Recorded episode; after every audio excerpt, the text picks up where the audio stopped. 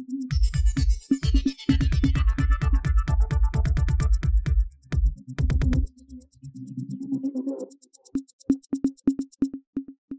இது news focus Tamil இந்த நேர்காணலில் நம்முடன் அரசியல் பேச இணைந்திருக்கிறார் திமுகவின் செய்திக்குழு துணைத் தலைவர் மற்றும் எழுத்தாளர் ஆன்மீக பேச்சாளர் திரு ஆண்டாள் பிரியதர்ஷினி அவர்கள். வணக்கம். ஆளுநருக்கு எதிராக திமுக நீதிமன்றம் போயிருக்கீங்க. பட் நீதிமன்றம் வந்து ஆளுநர் விவகாரத்தில் ஆளுநருக்கு ஏதாவது அறிவுரைகள் வழங்குவது அல்லது கருத்துக்கள் வழங்குவது அப்படிங்கிறதா தொடர்ச்சி செஞ்சிட்ருக்கே தவிர எதுவும் ஆளுநரை எதிர்த்து தீர்மானமோ தீர்ப்புகளோ கொண்டு வருவதில்லை. இதன் காரணமாக இந்த விஷயத்தில் ஒரு நிரந்தர சொல்யூஷன்ஸ் இல்லாமலே இருக்குது அப்போ ஆளுநர் விவகாரத்தில் நிரந்தர சொல்யூஷன்ஸ் என்ன அப்படிங்கிற ஒரு கேள்வி இருக்குது இது எப்படி பார்க்குறீங்க?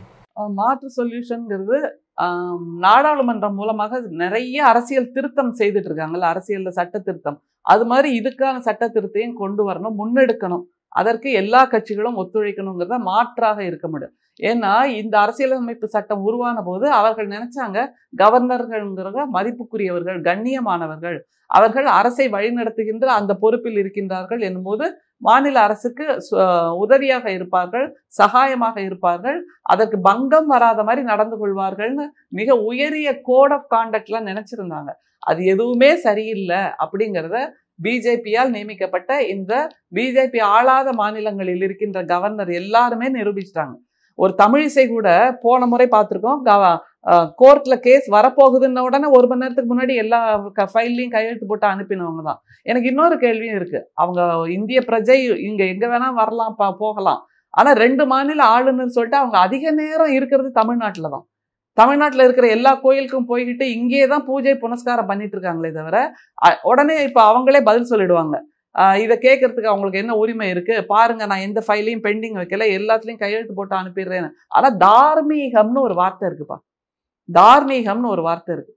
அந்த கோ எத்திக்ஸ் அதன்படி அவர்கள் அதிகமாக எங்கே இருக்கணும்னா அவர்கள் ஆளுகின்ற அவர்கள் இருக்க வேண்டிய அந்த மாநிலங்களில் இருக்கணும்.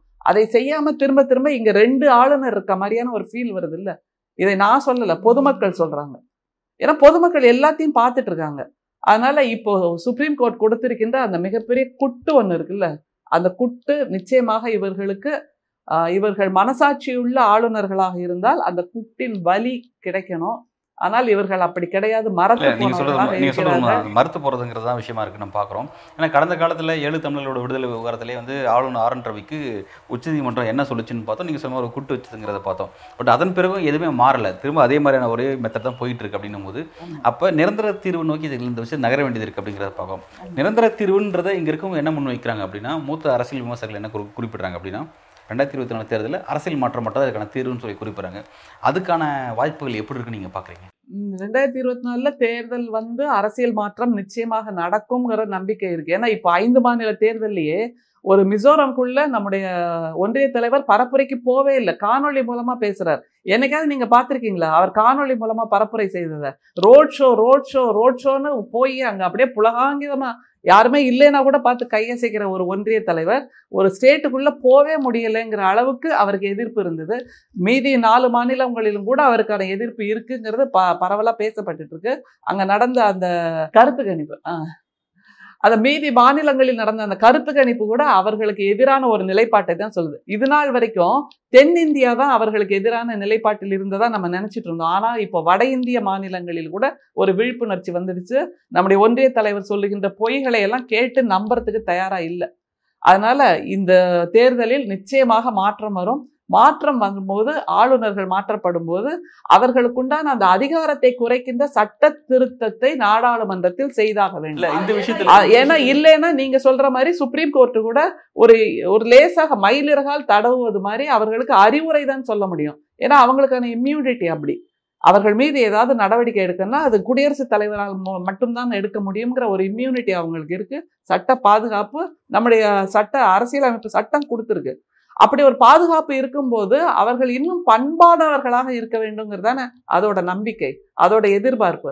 அது இல்லாமல் இவர்கள் தங்களுடைய நிலைப்பாட்டில் இப்படி குளறுபடி பண்ணி இப்படி அங்கே ஆளுகின்ற மாநில அரசோடு ஒரு விரோத மனப்பான்மையை வளர்த்து கொண்டு மக்கள் விரோத பாங்கினை வெளிப்படுத்துகிறார்கள் என்பது நிச்சயமாக கவலைக்குரியது. இது உடனடியாக நாம் பேசி ஒரு தீர்வை கொண்டு வர வேண்டும்.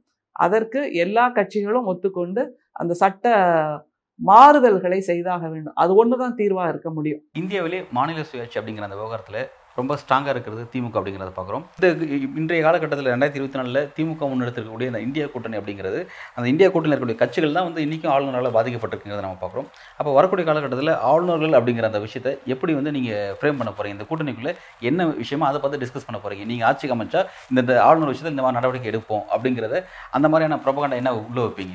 அது மிக சமீபத்தில் நம்முடைய மாண்புமிகு முதல்வரே அந்த பாட்காஸ்ட் த்ரீல பேசினது தெரியுமா?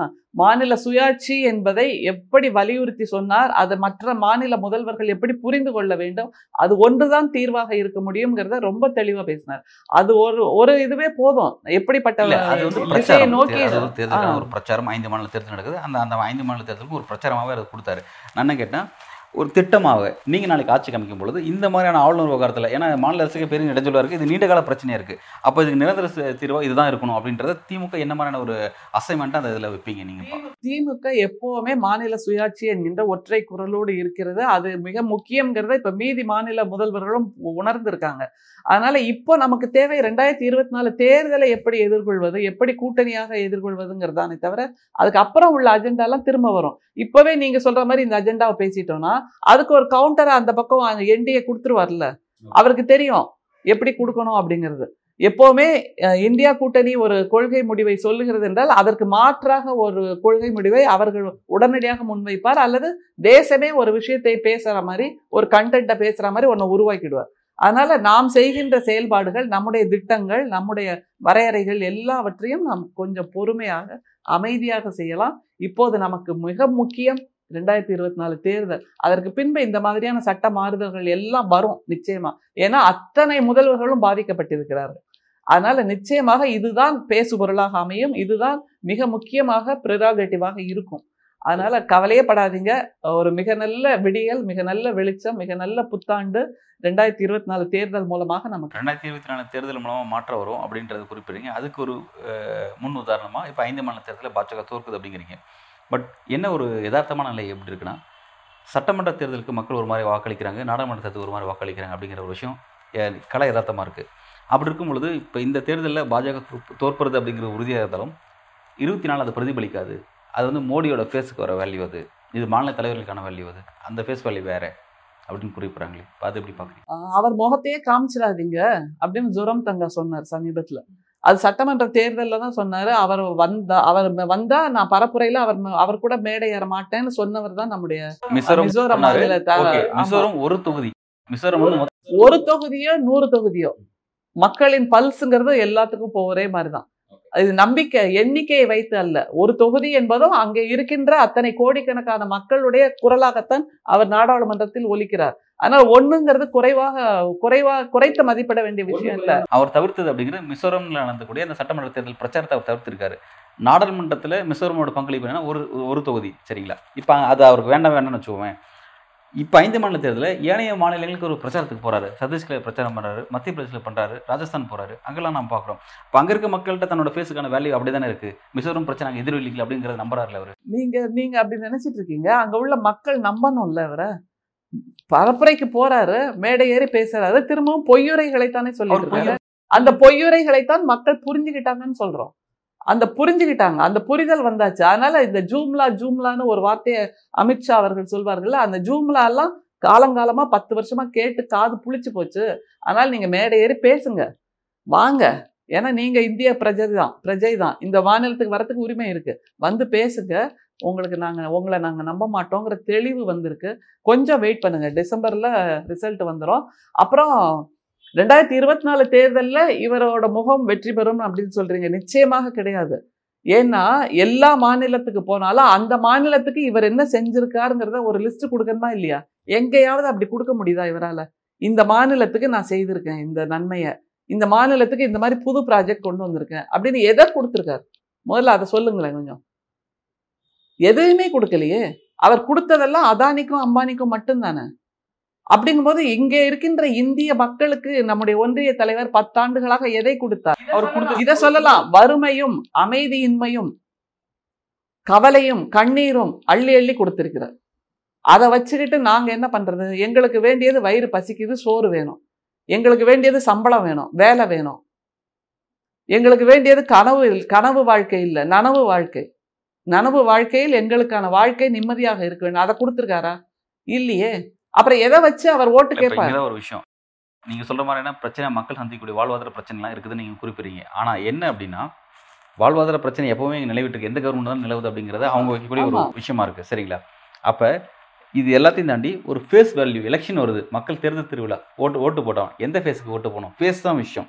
எல்லாத்தையும் ஃபேஸ் பிரதமர் மோடி ஃபேஸ் ஆப்போசிட்ல ஒரு ஃபேஸ் என்ன அப்படின்னு தேடுறாங்க. அப்படி இருக்கும்போது ஒரு வாதத்துக்கு வச்சுக்கோமே பிரதமர் மோடிக்கு எதிரான ஒரு ஃபேஸா நீங்க ராகுல் காந்தி ஃபேஸை வைக்கிறோமே வச்சுக்கோமே ராகுல் காந்தி ஃபேஸுக்கான வேல்யூ என்ன மோடிக்கான ஃபேஸ் ஃபேஸ் வேல்யூ என்ன அப்படின்னா ரெண்டு பேருக்கும் முப்பது சதவீதம் வித்தியாசம் இருக்குது. இப்போ இன்னைக்கு வந்து கருத்து கணிப்படி முப்பது சதவீதம் மேலே வித்தியாசம் இருக்குது அப்படி இருக்கும்போது அந்த இடத்துல பிரதமர் மோடி தான் அப்பர் எண்ணில் இருக்காரு. அப்போ அவருக்கான வாய்ப்பு தான் இன்னும் அதிகமாக இருக்குன்னு சொல்லி சொல்லப்படுது. இவருடைய பிரதமர் மோடியோட முகம் வேண்டான்னு ஆர்எஸ்எஸ் முடிவு பண்ணி ஆனால் அதுக்கான நடவடிக்கை முடிவு பண்ணிருக்கு அது உங்கள்கிட்ட சொல்லிட்டா என்கிட்ட எடுப்போம் சொல்றதுல அதுக்கான அறிவிப்புகள் எதுவும் வெளிவராம வரும் இன்னும் நாள் இருக்குல்ல.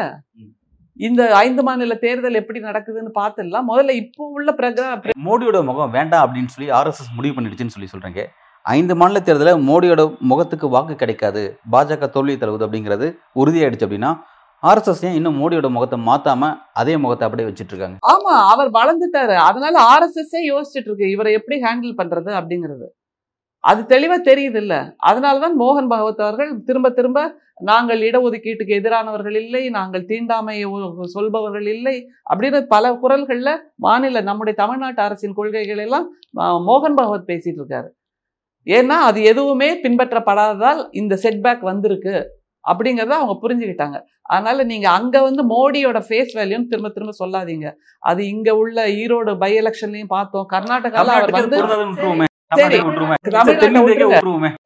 சரி. வட இந்தியாவிலும் இப்போது இன்னைக்கு சமீபத்துல ஒரு காணொளி வந்திருக்கு. அந்த பிரதான் மந்திரி ஆவாஸ் யோஜனால அந்த லேடி சொல்றாங்க இந்த வீட்டை பத்தி இந்த வீட்டை எனக்கு கொடுக்கவே இல்லை யாரும் நான் இன்னும் வாடகை வீட்டுல தான் இருக்கேன். அதனால இதுக்கும் இந்த புகைப்படத்துக்கும் இந்த விளம்பரத்துக்கும் சம்பந்தமே இல்லை அப்படிங்கிறாங்க. அந்த மாதிரி வெறுமே ஒரு போலியான எண்ணிக்கையை சொல்லி சொல்லி பிரதம மந்திரி அங்கே தான் இந்த திட்டங்களை எல்லாம் செயல்படுத்தி விட்டதாக சொல்லி கொண்டிருக்கிறார். அவர் எப்படி பொய் சொல்கிறார் என்பதை பொதுமக்கள் புரிந்து கொண்டிருக்கிறார்கள். வட இந்தியாவில் இருக்கின்ற பொதுமக்களும் நீங்க தென்னிந்தியா விடுங்க. வட இந்தியாவில் இருக்கின்றவர்களும் புரிந்து கொண்டிருக்கிறார்கள். வட இந்திய மக்கள் என்ன தெரியுமா சொல்றாங்க? எங்களுக்கு ஸ்டாலின் மாதிரி ஒரு முதல்வர் வரலையே அப்படிங்கிறாங்க. வெறுத்து போய் உட்கார்ந்துருக்காங்க. அதனால திரும்பவும் நாம் நிச்சயமாக நம்பலாம். மோடியோட மோடியின் முகம் இனிமேல் செல்லுபடி ஆகாது. இட்ஸ் நாட் சேலபிள் எனிமோர் ஏன்னா உலக அரங்கிலும் அவருடைய முகம் முகமூடி கிழிந்து விட்டது. இந்தியாவிலும் அவருடைய முகமூடி கிழிந்து விட்டது. ஒரு முகம் இங்க இருக்குங்கனால இந்த பக்கம் ஒரு முகம் வேணும் அப்படின்னீங்கன்னா இங்க இந்திய மக்கள் தான் முகம். மோடிக்கு எதிராக நாம் யாரை நிலைநிறுத்துகிறோம்? இந்தியா கூட்டணி மூலமாக என்றால் இந்திய மக்கள். எங்களுக்கு எங்களுடைய நாடு எங்களுடைய சொந்தமாக இருக்க வேண்டும். நீங்கள் ஆட்சி செய்வது வைதிகர்களுக்காக ஆண் அந்த சனாதனர்களுக்காக. நாங்கள் எங்களுடைய தேசத்தை கேட்கிறோம் இந்திய மக்களுக்காக. அதனால மோடியுடைய முகத்துக்கு ஆப்போசிட்ல யாருன்னா இந்திய மக்கள்.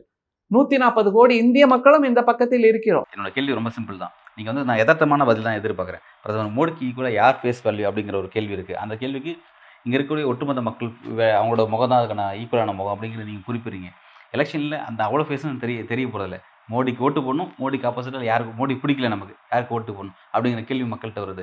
அந்த இடத்துல இன்னும் பிரதமர் மோடி தான் அப்பர் ஹேண்டில் இருக்காருங்க நம்ம புரிஞ்சுக்க வேண்டியது இருக்குது நீங்கள் இன்னும் தமிழ்நாட்டை வச்சு தென்னிந்தியா வச்சே நீங்கள் அந்த பேசிட்டு இருக்கீங்க. இன்னும் வட இந்தியாவோட ரியாலிட்டி நம்ம புரிஞ்சுக்கல. அதை நோக்கி ஒரு அரசியல் ஒர்க் செய்ய வேண்டியது இருக்குது அப்படிங்கிற அந்த யதார்த்தத்துக்கு வர வேண்டியது இருக்குது அப்படின்றத இல்ல நீங்க வட இந்தியாவை புரிஞ்சுக்கலன்னு நான் சொல்லுவேன். ஏன்னா அங்க வந்திருக்கின்ற அந்த மனமாற்றம் என்பது நிச்சயமாக வந்திருக்கிறது. அது நல்ல ஆரோக்கியமான வர மனமாற்றம் வரவேற்கக்கூடிய மனமாற்றம். அதை அப்படியே மெயின்டைன் பண்ணி கொண்டு போகணுமே தவிர திரும்ப திரும்ப மோடியோடது பவர்ஃபுல் ஃபேஸு அதுக்கு ஈக்குவலா இந்த பக்கம் யாரும் இல்லைன்னா பொதுமக்கள் இருக்கிறார்கள்.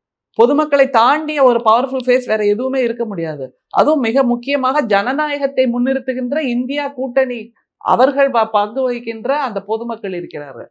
எனவே இப்படி வேணா நீங்க சொல்லலாம். இந்த பக்கம் சர்வாதிகாரம் இருக்கிறது இந்த பக்கம் ஜனநாயகம் இருக்கிறது. கொள்கை போராட்டம் தான் இந்த முறை. இது மோடி என்கின்ற ஒற்றை மனிதர் இல்லை. அவர் செய்திருக்கின்ற கொடுமைகள் அவர் செய்திருக்கின்ற ஹிட்லரின் வாரிசாக அவர் இந்தியாவுக்கு செய்ய செய்திருக்கின்ற தீமைகள். இது இந்த பக்கம் இருக்கு.